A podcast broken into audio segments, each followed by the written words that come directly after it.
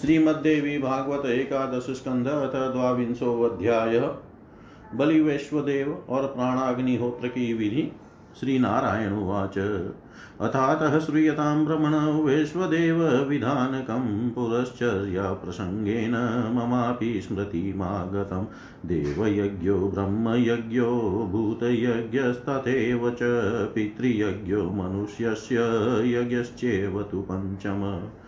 पञ्चशुनाग्रहस्तस्य चूलिपेशन्युपस्करखण्डनीचोदकुम्भश्च तेषां पापस्य शान्तये न चुल्लयामनायसे पात्रे न भूमो न च खर्परे वैश्वदेवं प्रकुर्वीत कुण्डे वा स्तण्डिलेऽपि वा न पाणिना, न शूर्पेण, न च मेध्याजिनादिभिः मुखेनोपदमेदग्निं मुखादेव व्यजायत। पटकेन भवेद्व्याधिशूर्पेण धननाशनं, पाणिना मृत्युमाप्नोति कर्मसिद्धिर्मुखेन तु।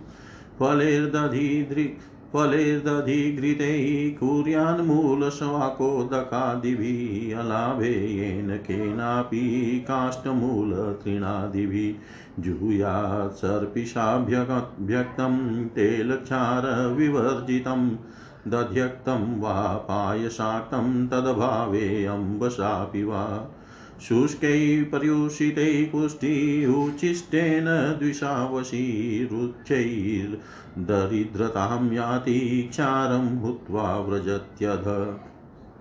अङ्गारान् भस्ममिश्रास्तु निहरत्य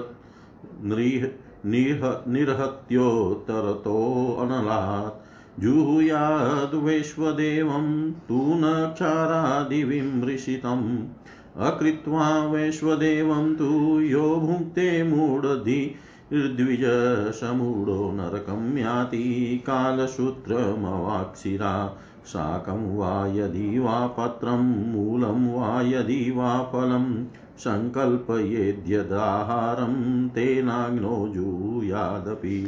अकृते तु भिक्षो भिक्षार्थमागते, उद्धृत्य वैश्वदेवार्थं भिक्षां दत्त्वा विसर्जयेत्। वैश्वदेव कृतं दोषं शक्तो भिक्षुर्व्यपोहितं। न तु भिक्षुकृतं दोषं वैश्वदेवो व्यपोहति। यति च ब्रह्मचारी च पक्वान् स्वामिनावुभो तयोरन्मदत्वा तु भुक्त्वा चान्द्रायणं चरेत्। वैश्वदेवानन्तरं च गोग्रासं प्रतिपादये, तद्विधानं प्रवक्ष्यामि। शृणुदेवसि पूजित सुरभिर्वैष्णवी माता, नित्यं विष्णुपदे स्थिता, गोग्रासं च मया दत्तं। सुरभे प्रतिगृह्यं ताम्। गोभ्यश्च नम इत्येव पूजां कृत्वा गव्यर्पयेत् गोग्रासेन तु गोमाता सुरभिषं प्रसीदति। ततो गोदोहनं कालं तिष्ठे चेव गृहाङ्गने अतिथिर्यस्य भग्नाशो गृहात् प्रतिनिवर्तते स तस्मै दुष्कृतं दत्त्वा पुण्यमादाय गच्छति माता पिता गुरुर्भ्राता प्रजादास समाश्रित। अभ्यागतो अतिथिश्चाग्निरेते पोष्या उदाहृताः। एवं ज्ञात्वा तु यो मोहान् करोति गृहाश्रमम्। तस्य नायं तु न परो लोको भवति धर्मत, यत् फलं सोमयागेन प्राप्नोति धनवान् द्विज सम्यक् पञ्चमहायज्ञैर्दरिद्रस्तेन चाप्नुया ततः प्राणाग्निहोत्रं तु वक्ष्यामि मुनिपुङ्गव यज्ज्ञात्वामुच्यते जन्तुर्जन्ममृत्युजरादिभिः परिज्ञानेन मुच्यन्ते नरापातककिल्बिषे विधिना भुज्य भुज्यते येन मुच्येत स ऋणत्रयात् युधरते विप्रो नरकानेकविंसितम् सर्वयज्ञफलप्राप्ति सर्वलोकेषु गच्छति हृतपुण्ड्रीकमरणिर्मणो मन्थानसंज्ञकम्। वायुरज्वामतेदग्निं चक्षुरध्वर्युरेव च तर्जनी मध्यं माङ्गुष्ठै प्राणस्यैवाहुतिं क्षिपेत्। मध्यमानामिकाङ्गुष्ठैरपानस्याहुतिं क्षिपेत् कनिष्ठानामिकाङ्गुष्ठैर्व्यानस्य तदनन्तरम् कनिष्ठार्तजन्यङ्गुष्ठैरुदानस्याहुतिं क्षिपेत् सर्वाङ्गुलैर्गृहीत्वानं समानस्याहुतिं क्षिपेत् स्वाहान्तान् प्राणवाद्याश्च नाममन्त्राश्च वै पठेत् मुखे चाहवनीयस्तु हृदये गार्यपत्यक। नाभो च दक्षिणाग्निशादधसभ्य वस्त्यको वाग्गोता प्राण उद्गाता चक्षुरद्धवर्युरेव च मनो ब्रह्मा भवे श्रोत्रमाग्निद्रतान् एव च अहङ्कार पशुश्चात्र प्रणवपयैरितम्। बुद्धिश्च पत्नीं सम्प्रोक्ता यदधीनो गृहाश्रमी उरो वेदिस्तु रोमाणि दर्वास्युस्र वस्रुवो करो प्राणमन्त्रस्य च ऋषिरुक्मवर्णक्षुदाग्निकदेवतादित्य एवात्र गायत्री छन्द उच्यते। प्राणाय च तथा स्वाहा मन्त्रान्ते कितयेदपीदमादित्यदेवाय न ममेति वदेदपि। अपानमन्त्रस्य तथा गोक्षीर्धवलाकृति सदाग्निऋषिरेवात्र सोमो वै देवता स्मृता। उष्णीक्षन्दस्ततापानाय स्वाहेत्यपि कीर्तयेत् सोमायेदं च न ममेत्यत्रोह परिकीर्तितव्यानमन्त्रस्य चाख्यातोऽम्बुजवर्णहुतासन ऋषिरुक्तो देवताग्निरनुष्टुपछन्दैरितम्। व्यानाय च तथा स्वाग्ने व्यानाय च तथा स्वाग्नयेदं न ममेत्यपि उदानमन्त्रस्य तथा शक्रगोपसवर्णक। ऋषिरग्निः समाख्यातो वायुर्वै देवता स्मृता बृहति छन्द आख्यात आख्यातमुदानाय च पूर्ववत्। वायवे चेदं च वायवे चेदं न मम, एवं चैवोचरे द्विज समानवायुमन्त्रस्य विद्युद्वर्णौ विरूपक। ऋषिरग्निः समाख्यातः, पर्जन्यो देवता मता। समाख्यातः। समानाय च पूर्ववत् पर्जन्यायेदमित्युक्त्वा षष्ठीं चैवाहुतिं क्षिपेत्। वैश्वानरो महान्निर्षिर्वै परिकीर्तित। गायत्री छन्द आख्यातं, देवस्त्वात्मा भवेदपि स्वाहान्तो मन्त्र आख्यात, परमात्मन उच्चरेत्। इदं न मम चेत्येवं जातं प्राणाग्निहोत्रकम् एतत् ज्ञात्वा विधिं कृत्वा ब्रह्मभूयाय कल्पते।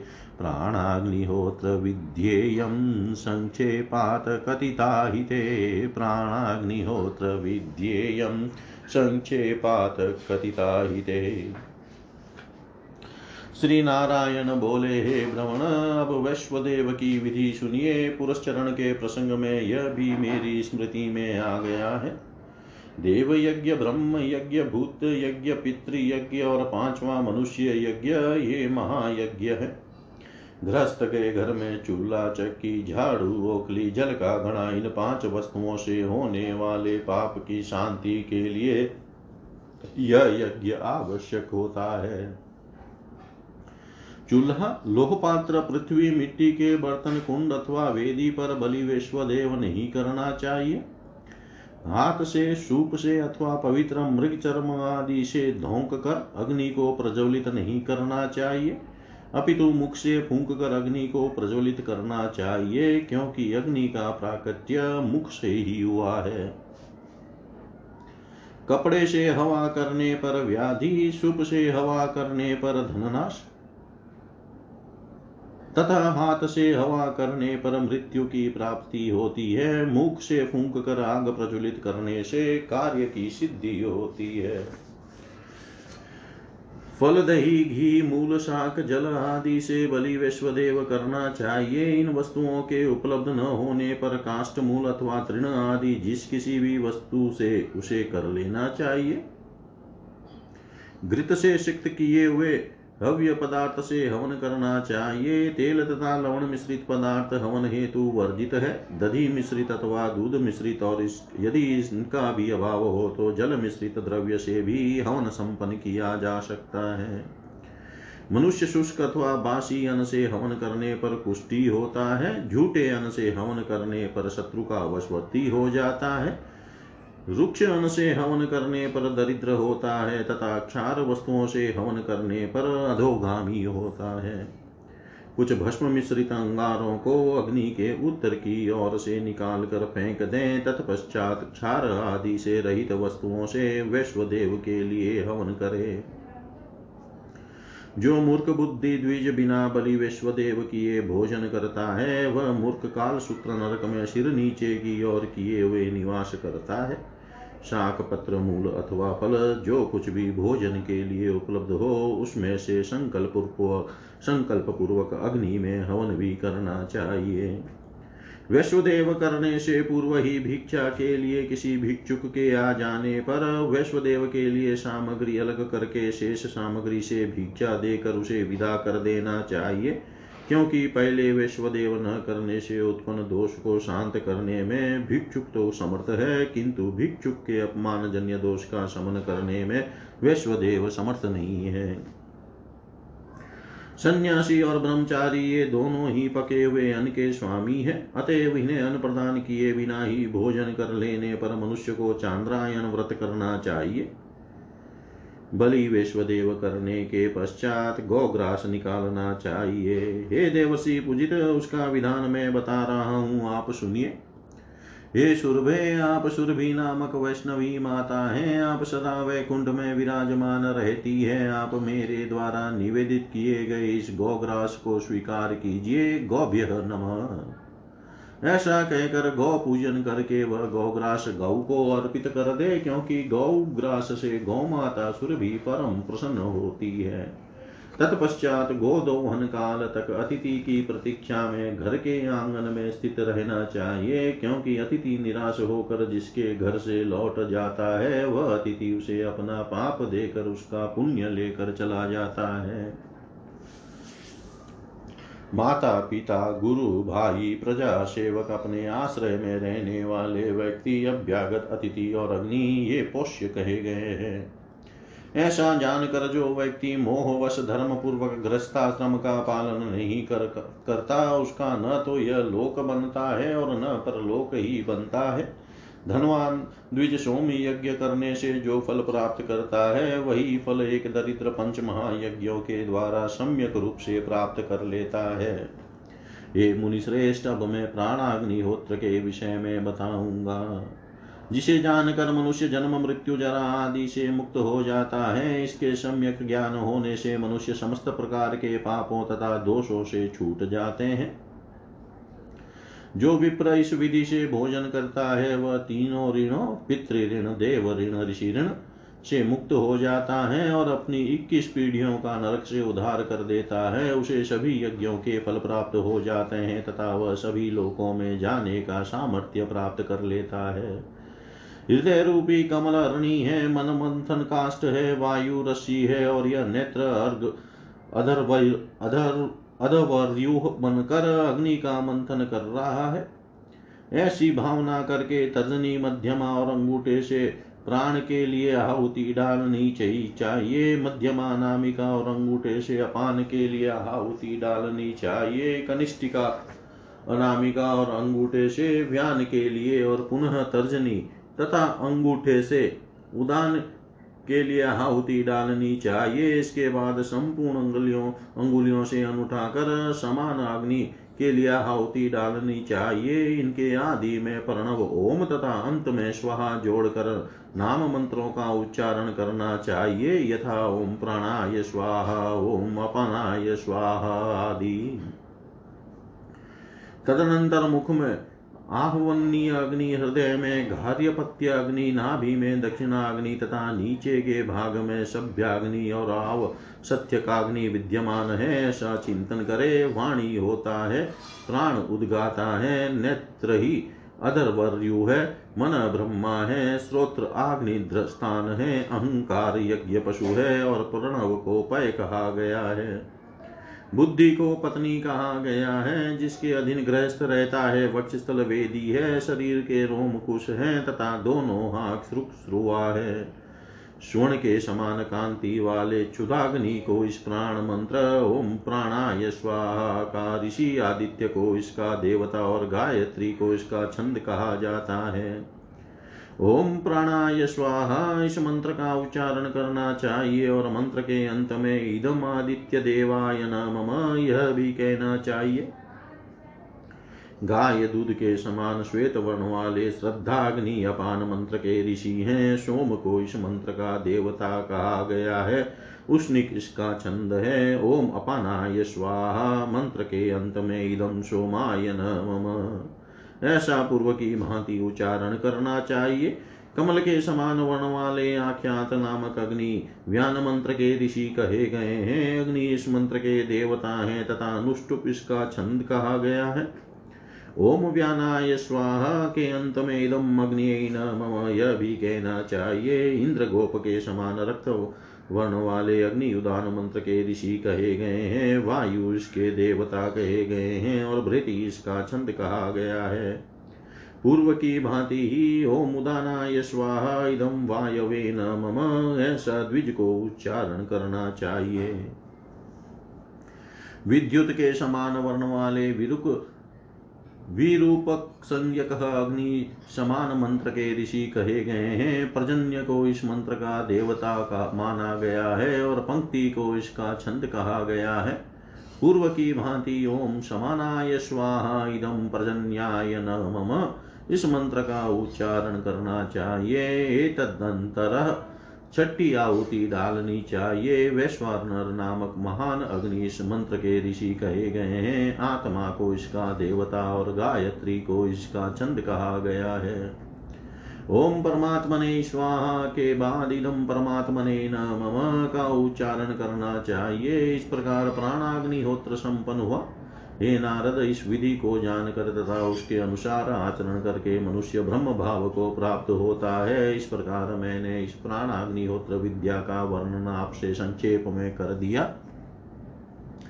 इति श्रीमद्देवी भागवते महापुराणे अष्टादशसहस्र्यां संहितायाम् एकादशस्कन्धे वैश्वदेवता विधिनिरूपणं नाम द्वाविंशोऽध्याय सर्वं श्रीशां सदाशिवार्पणम् अस्तु ॐ विष्णवे नम, ॐ विष्णवे नम, ॐ विष्णवे नम। श्रीमद्देवी भागवत एकादशस्कन्द त्रयोविंशोऽध्याय। कृत्रचान्द्रायण प्राजापत्यादिव्रतों का वर्णन श्री नारायण उवाच।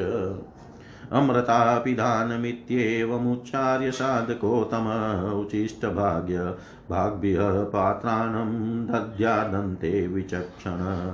ये के चास्मत्कूले जाता दासदास्योऽनकाङ्क्षिण ते सर्वे तृप्तिमायान्तु मया दत्तेन भूतले। रौरवैयपुण्यनिलये पद्म्यार्बुदनिवासिनामर्थिनामुदकं दत्तं क्षयमुपतिष्ठतु। पवित्रग्रन्थिमुत्सृज्य मण्डले भुवि निक्षिपेत् पात्रे तु निक्षिपेद्यस्तु स विप्रपङ्क्तिदूषक उच्छिष्टस्तेन संस्पृष्ट शुनाशूद्रेण च द्विज उप उपोष्य रजनीमेकां पञ्चगव्येन शुध्यति, अनुच्छिष्टेन संस्पृष्टै स्नानमेव विधीयते काहुतिप्रदानेन कोटियज्ञफलं लभेत् पञ्चभिः पञ्चकोटीनां तदनन्तफलं स्मृतं प्राणाग्निहोत्रवेत्रैवो ह्यमन्न यन्नदानं करोति च दातुश्चेव तु यत् पुण्यं भोक्तुश्चेव तु यत्फलं प्राप्नुतस्तौ तदेव द्वाभुवौ तौ स्वर्गगामिनो।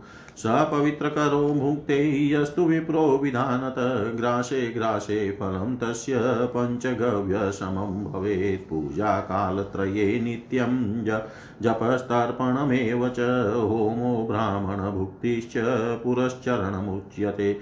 अध्यशयानो धर्मात्मा जितक्रोधो जितेन्द्रिय लघुमिष्टहितासी च विनितः शान्तचेतसा नित्यं त्रिश्रवणस्नायी नित्यं स शुभभाषण स्त्रीशूद्रपतितव्रात्य नास्तिकोच्छिष्टभाषणम् चाण्डालभाषणं चेव न कुर्यान् मुनिशतं नत्वानेव च भाषेत जपोमार्चनादिषु।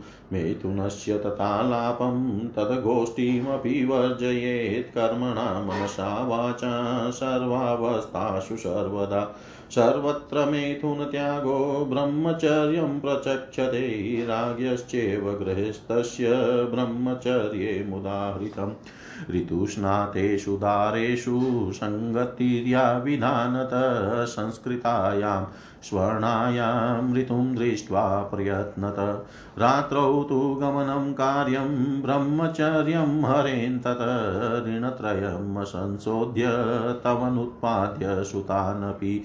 तदा यज्ञाननिष्ट्वाच्च मोक्षमीच्छन् व्रजत्यध अजाल, अजागलस्य यजन्म तज्जन्म श्रुतिचोदितम्। अत कार्यं तु विप्रेन्द्र ऋणत्रयविशोधनं ते देवानां ऋषीणां च पितॄणां ऋणीनस्तथा। ऋषिभ्यो ब्रह्मचर्येण पितृभ्यस्तु तिलोदके मुच्येद्यज्ञेन देवेभ्य स्वाश्रमं धर्ममाचरेत् क्षीराहारी फलाशी वा शाकाशी वा हविष्यभूभिक्षाशी वा जपेद्विद्वान् कृच्छ्र चान्द्रायणाधिकृतलवणं चार्मम्लं च, गृञ्जनं कांस्यभोजनं ताम्बूलं च, द्विभुक्तं च, दुष्टवासप्रमत्तनम्। श्रुतिस्मृतिविरोधं च जपं रात्रो विवर्जयेत् वृतान् कालं गमयेद्युतस्त्रीष्वा पवादत। गमये देवतापूजा स्तोत्रागमविलोकने भूषया ब्रह्मचारित्वं मौनचर्या तथैव च। नित्यं त्रिश्रवणस्नानं, शूद्रकर्मविवर्जनं, नित्यपूजा नित्यदानम् आनन्दस्तुतिकीर्तनं नैमितिकार्चनं चेव विश्वासो गुरुदेवयो, जपनिष्ठस्य धर्माये द्वादशे तेषु सिद्धिदा। नित्यं सूर्यमुपस्थाय, तस्य चाभिमुखो जपे, देवता प्रतिमादो वा वग्नौ वाभर् वग्नौ वाभ्य च, वाभ्यर्च तन्मुख।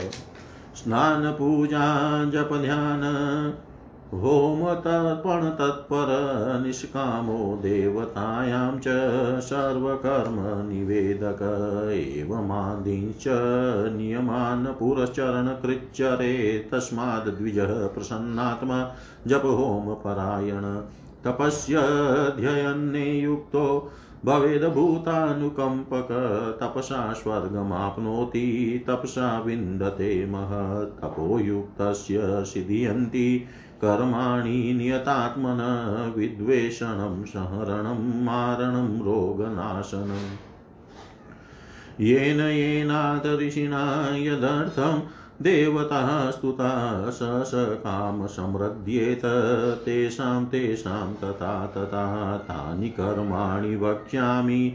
विधानानि च कर्मणां, पुरश्चरणमादौ च कर्मणां सिद्धिकारकम्।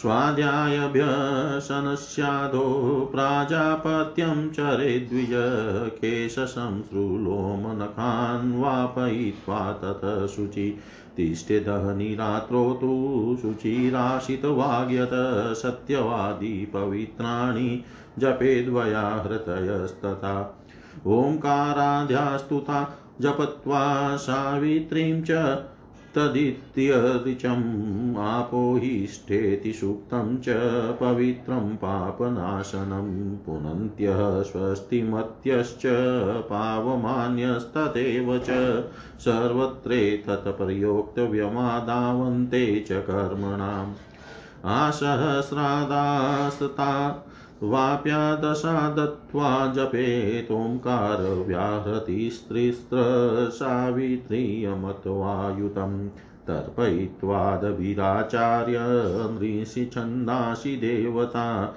अनार्येण न भाषेत शूद्रेणापि न गरिते। नापि चोदक्यया वध्वा पतितेनान्त्यजेन्निभिः न देवब्राह्मणद्विष्टै नाचार्य गुरुनिन्दके। न मातृपितृविद्विष्टैर्नावमन्येत कञ्चन कृच्छ्राणामेष सर्वेषां विधिरुक्तोऽनुपूर्वश प्राजापत्यस्य कृच्छ्रस्य तथा शान्तपनस्य च, पराकस्य च कृच्छ्रस्य विधिचान्द्रायणस्य च। पञ्चभिः पञ्चभिपातकै सर्वैर्दुष्टकृते च प्रमुच्यते तप्तकृत्रेण सर्वाणि पापानि दहति क्षणात्। त्रिविचान्द्रायणे पुतो ब्रह्मलोकं संस्नुते अष्टभिर्देवता साक्षात् पश्येत् वरदास्तदा।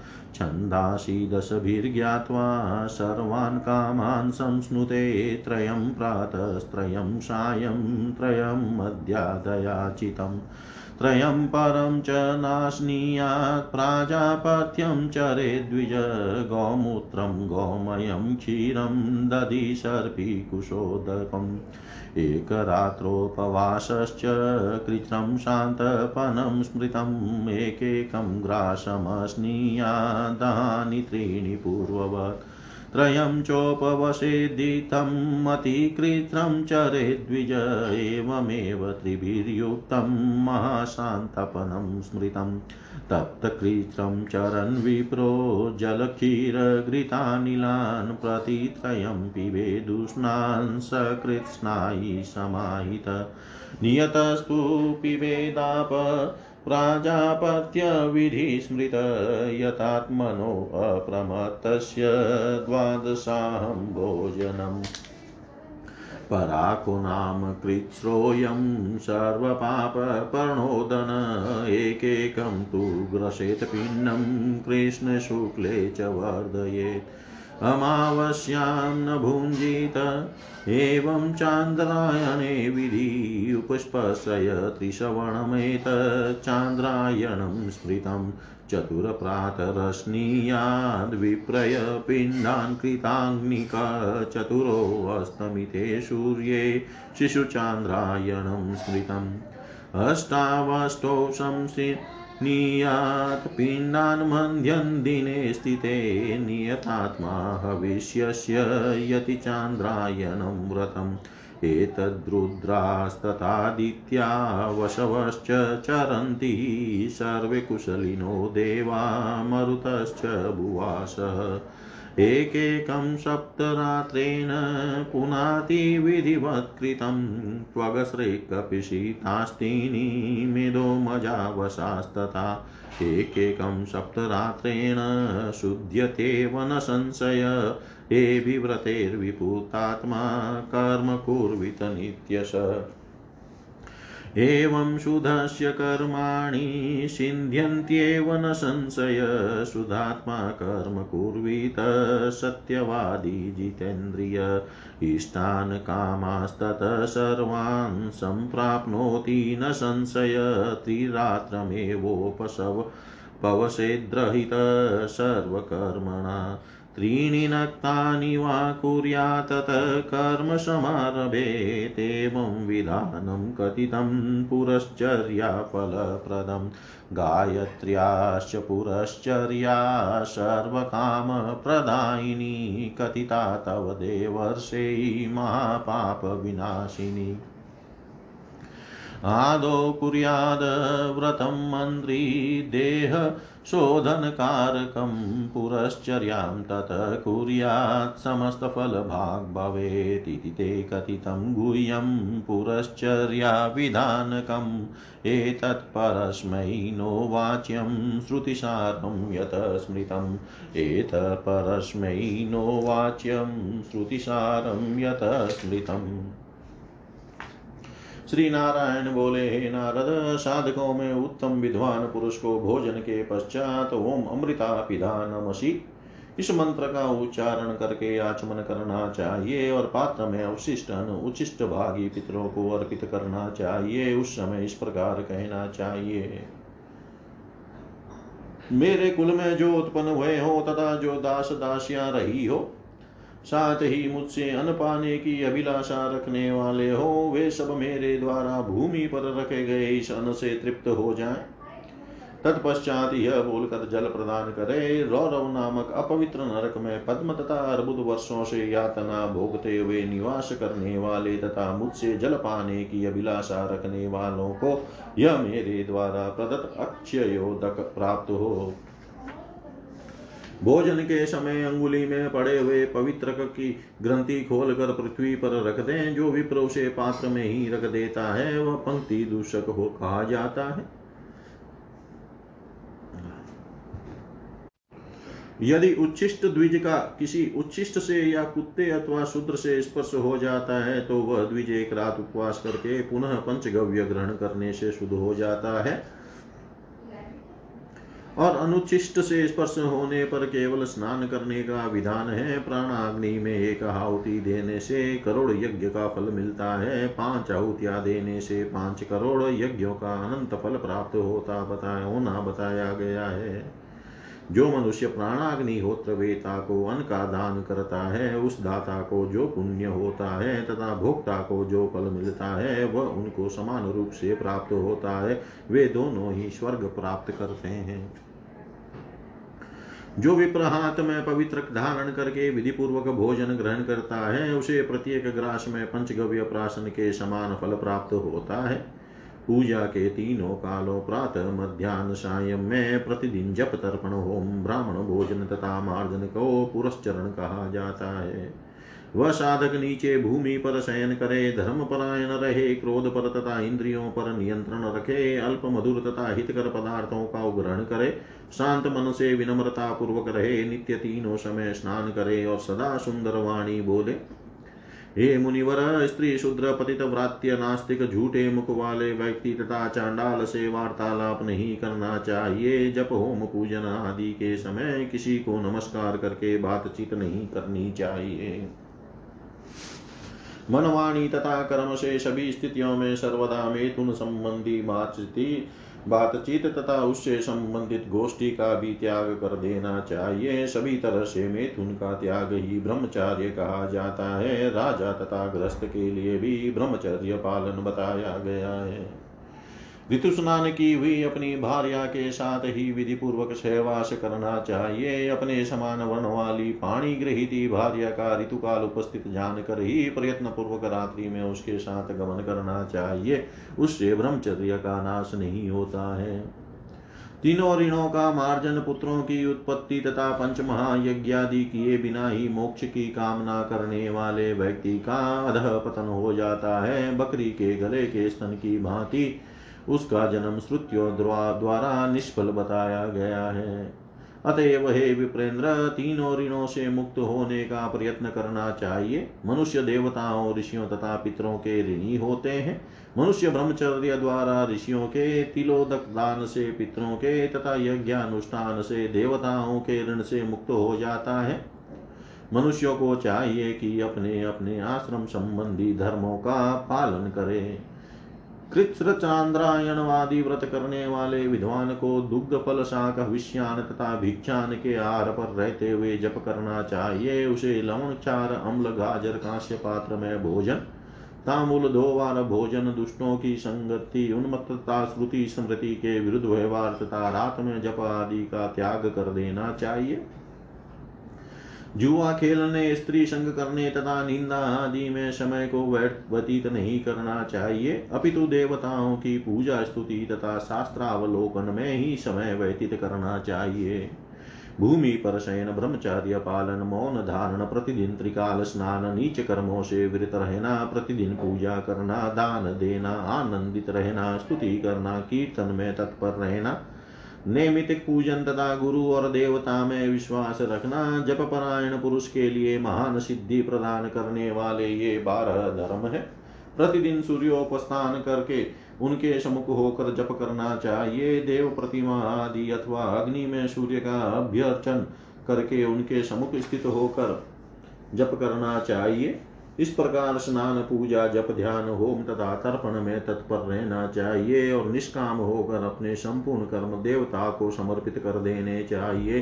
पुरस्चरण करने वाले व्यक्ति को चाहिए कि वे इन प्रारंभिक नियमों का पालन अवश्य करे। अतएव दिविज को प्रसन्न मन से जप तथा होम में लगे रहना चाहिए। उसे तपस्या तथा अध्ययन में निरत और प्राणियों के प्रति दया भाव वाला होना चाहिए।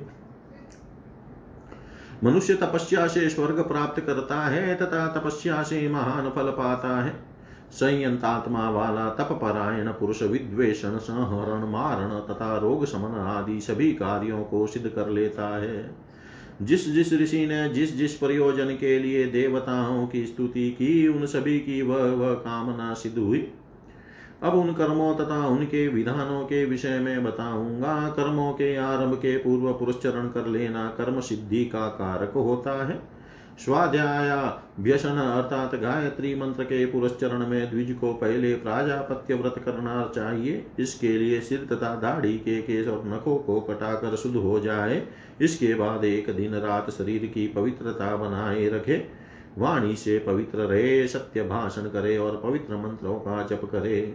गायत्री की व्याहतियों के आदि में ओमकार लगाकर तत्सवितु इस सावित्री ऋचा का जप करना चाहिए। आपो ही यह सुक्त पवित्र तथा पाप नाशक है। इसी प्रकार पुनंत्य स्वस्ति मत्य एवं पावमान्य इन पवित्र मंत्रों का प्रयोग सभी कर्मों के आदि तथा अंत में सर्वत्र करना चाहिए। शांति के लिए एक हज़ार एक सौ अथवा दस बार जप कर लेना चाहिए अथवा ओमकार और तीनों व्याहतियों सहित गायत्री मंत्र का दस हज़ार जप करना चाहिए। आचार्यों, ऋषियों, छंदों तथा देवताओं का जल से तर्पण करना चाहिए। अनार्य, शूद्र, निंद्य पुरुषों, ऋतुमती स्त्री, पुत्र, वधु पतित जनों चांडालों, देवता, ब्राह्मणों से देव रखने वाले आचार्य तथा गुरु की निंदा करने वाले और माता पिता से द्वेष रखने वाले व्यक्तियों के साथ बातचीत न करे तथा किसी का भी अपमान न करे। संपूर्ण कृत्रवत्तों की यही विधि है, जिसका अनुपूर्वी वर्णन मैंने कर दिया।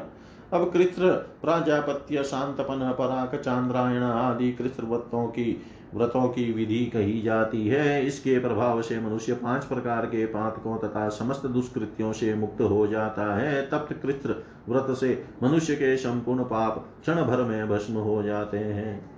तीन चांद्रायण व्रतों को कर लेने से मनुष्य पवित्र होकर ब्रह्मलोक को प्राप्त होता है। आठ चांद्रायण व्रतों से वर प्रदान करने वाले देवताओं का साक्षात दर्शन प्राप्त कर लेता है और दस चांद्रायण व्रतों के द्वारा वेदों का ज्ञान प्राप्त करके अपने सभी मनोरथों को पूर्ण कर लेता है। तीन दिन प्रातः काल तीन दिन सायंकाल तथा तीन दिन बिना मांगे प्राप्त हुआ भोज्य पदार्थ ग्रहण करे।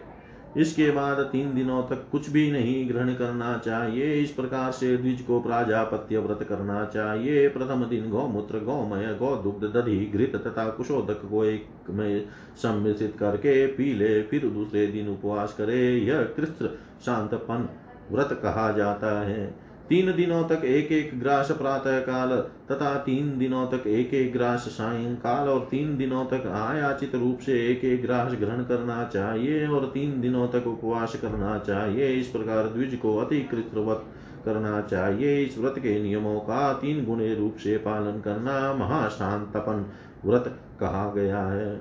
इसी प्रकार तप्त कृत्र व्रत का अनुष्ठान करने वाले विप्र को चाहिए कि समाहित चित होकर तीन तीन दिनों तक क्रम से उष्ण जल, उष्ण दुग्ध, उष्ण घृत तथा उष्ण वायु के आहार पर रहे और एक बार स्नान करे। नियम पूर्वक केवल जल पीकर रहना प्राजापत्य व्रत की विधि कही गई है। मन को अधिकार में रखना प्रमत की भांति आचरण न करना, तथा बाहर बारह दिनों तक उपवास करना, यही पराक नामक कृत व्रत है। यह समस्त पापों को नष्ट करने वाला है। अब चांद्रायन व्रत की विधि कही जा रही है। कृष्ण पक्ष में एक एक ग्रास कम करके, तथा शुक्ल पक्ष में एक एक ग्रास बढ़ाकर आहार ग्रहण करना चाहिए, तथा अमावस्या के दिन भोजन नहीं करना चाहिए। इस प्रकार की विधि का चांद्रायन व्रत में पालन करना चाहिए। इसमें तीनों समय स्नान करने का विधान है। इन सभी नियमों का पालन चांद्रायन व्रत कहा गया है। प्रातः काल स्नान आदि आधुनिक कृत्य संपन्न कर विप्र प्रातः चार ग्रास भोजन करे तथा सूर्यास्त हो जाने पर भी चार चार ही ग्रास ग्रहण करे। इसे शिशु चांद्रायन व्रत कहा गया है। संयमित आत्मा वाले पुरुष को मास पर्यंत दिन के मध्यान्ह काल में अवश्य के आठ आठ ग्रास कर, ग्रास ग्रहण करने चाहिए इसे यति चांद्रायन व्रत कहते हैं। रुद्र आदित्य वसुगण मरुदगण पृथ्वी तथा सभी कुशल देवता इस व्रत का अनुष्ठान सदैव करते रहते हैं। विधि विधान से किया गया यह व्रत सात रात्रि में शरीर की त्वचा रक्त मांस अस्थि मेद मज़ा तथा वसाइन धातुओं को एक एक करके पवित्र कर देता है। इस प्रकार सात रातों में वह व्रति शुद्ध हो, हो जाता है। इसमें संदेह नहीं है। अतएव व्रति को चाहिए इन व्रतों के द्वारा पवित्र मन वाला होकर सदा सत्कर्म करता रहे। इस प्रकार शुद्धि को प्राप्त हुए मनुष्य के सभी कार्य सिद्ध हो जाते हैं। इसमें कोई संशय नहीं है। मनुष्य को विशुद्धात्मा सत्यवादी तथा जितेंद्रिय होकर कर्म करना चाहिए, तभी वह अपनी संपूर्ण विलसित कामनाओं की प्राप्ति करता है। इसमें संदेह नहीं है। संपूर्ण कर्मों से अनाशक्त होकर पहले तीन दिन उपवास रखे अथवा तीन दिन केवल रात में भोजन करे, इसके बाद कार्य का आरंभ करे। यह विधान पुरुष चरण का फल प्रदान करने वाला कहा गया है। हे देव से इस प्रकार मैंने संपूर्ण वांछित फल प्रदान करने वाले तथा महान पापों का नाश करने वाले गायत्री पुरुष चरण का वर्णन आपसे कर दिया। मंत्र साधक को आरंभ में शरीर की शुद्धि करने वाला व्रत करना चाहिए। इसके बाद ही पुरुष चरण आरंभ कर, प्रारंभ करना चाहिए। तभी साधक संपूर्ण फल का भागी होता है। हे नारद, इस प्रकार मैंने पुरुष चरण का यह गोपनीय विधान आपको बता दिया है। इसे दूसरों को नहीं बताना चाहिए, क्योंकि यह श्रुतियों का सार कहा गया है। इति श्रीमद्देवी भागवते महापुराणे। अष्टादशसहस्रयां संहितायाम् एकादशस्कन्धे तप्तकृत्रादिलक्षणवर्णनं नाम त्रयोविंशोऽध्याय सर्वं श्रीशां सदाशिवार्पणम् अस्तु। ॐ विष्णवे नम, ॐ विष्णवे नम, ॐ विष्णवे नमः।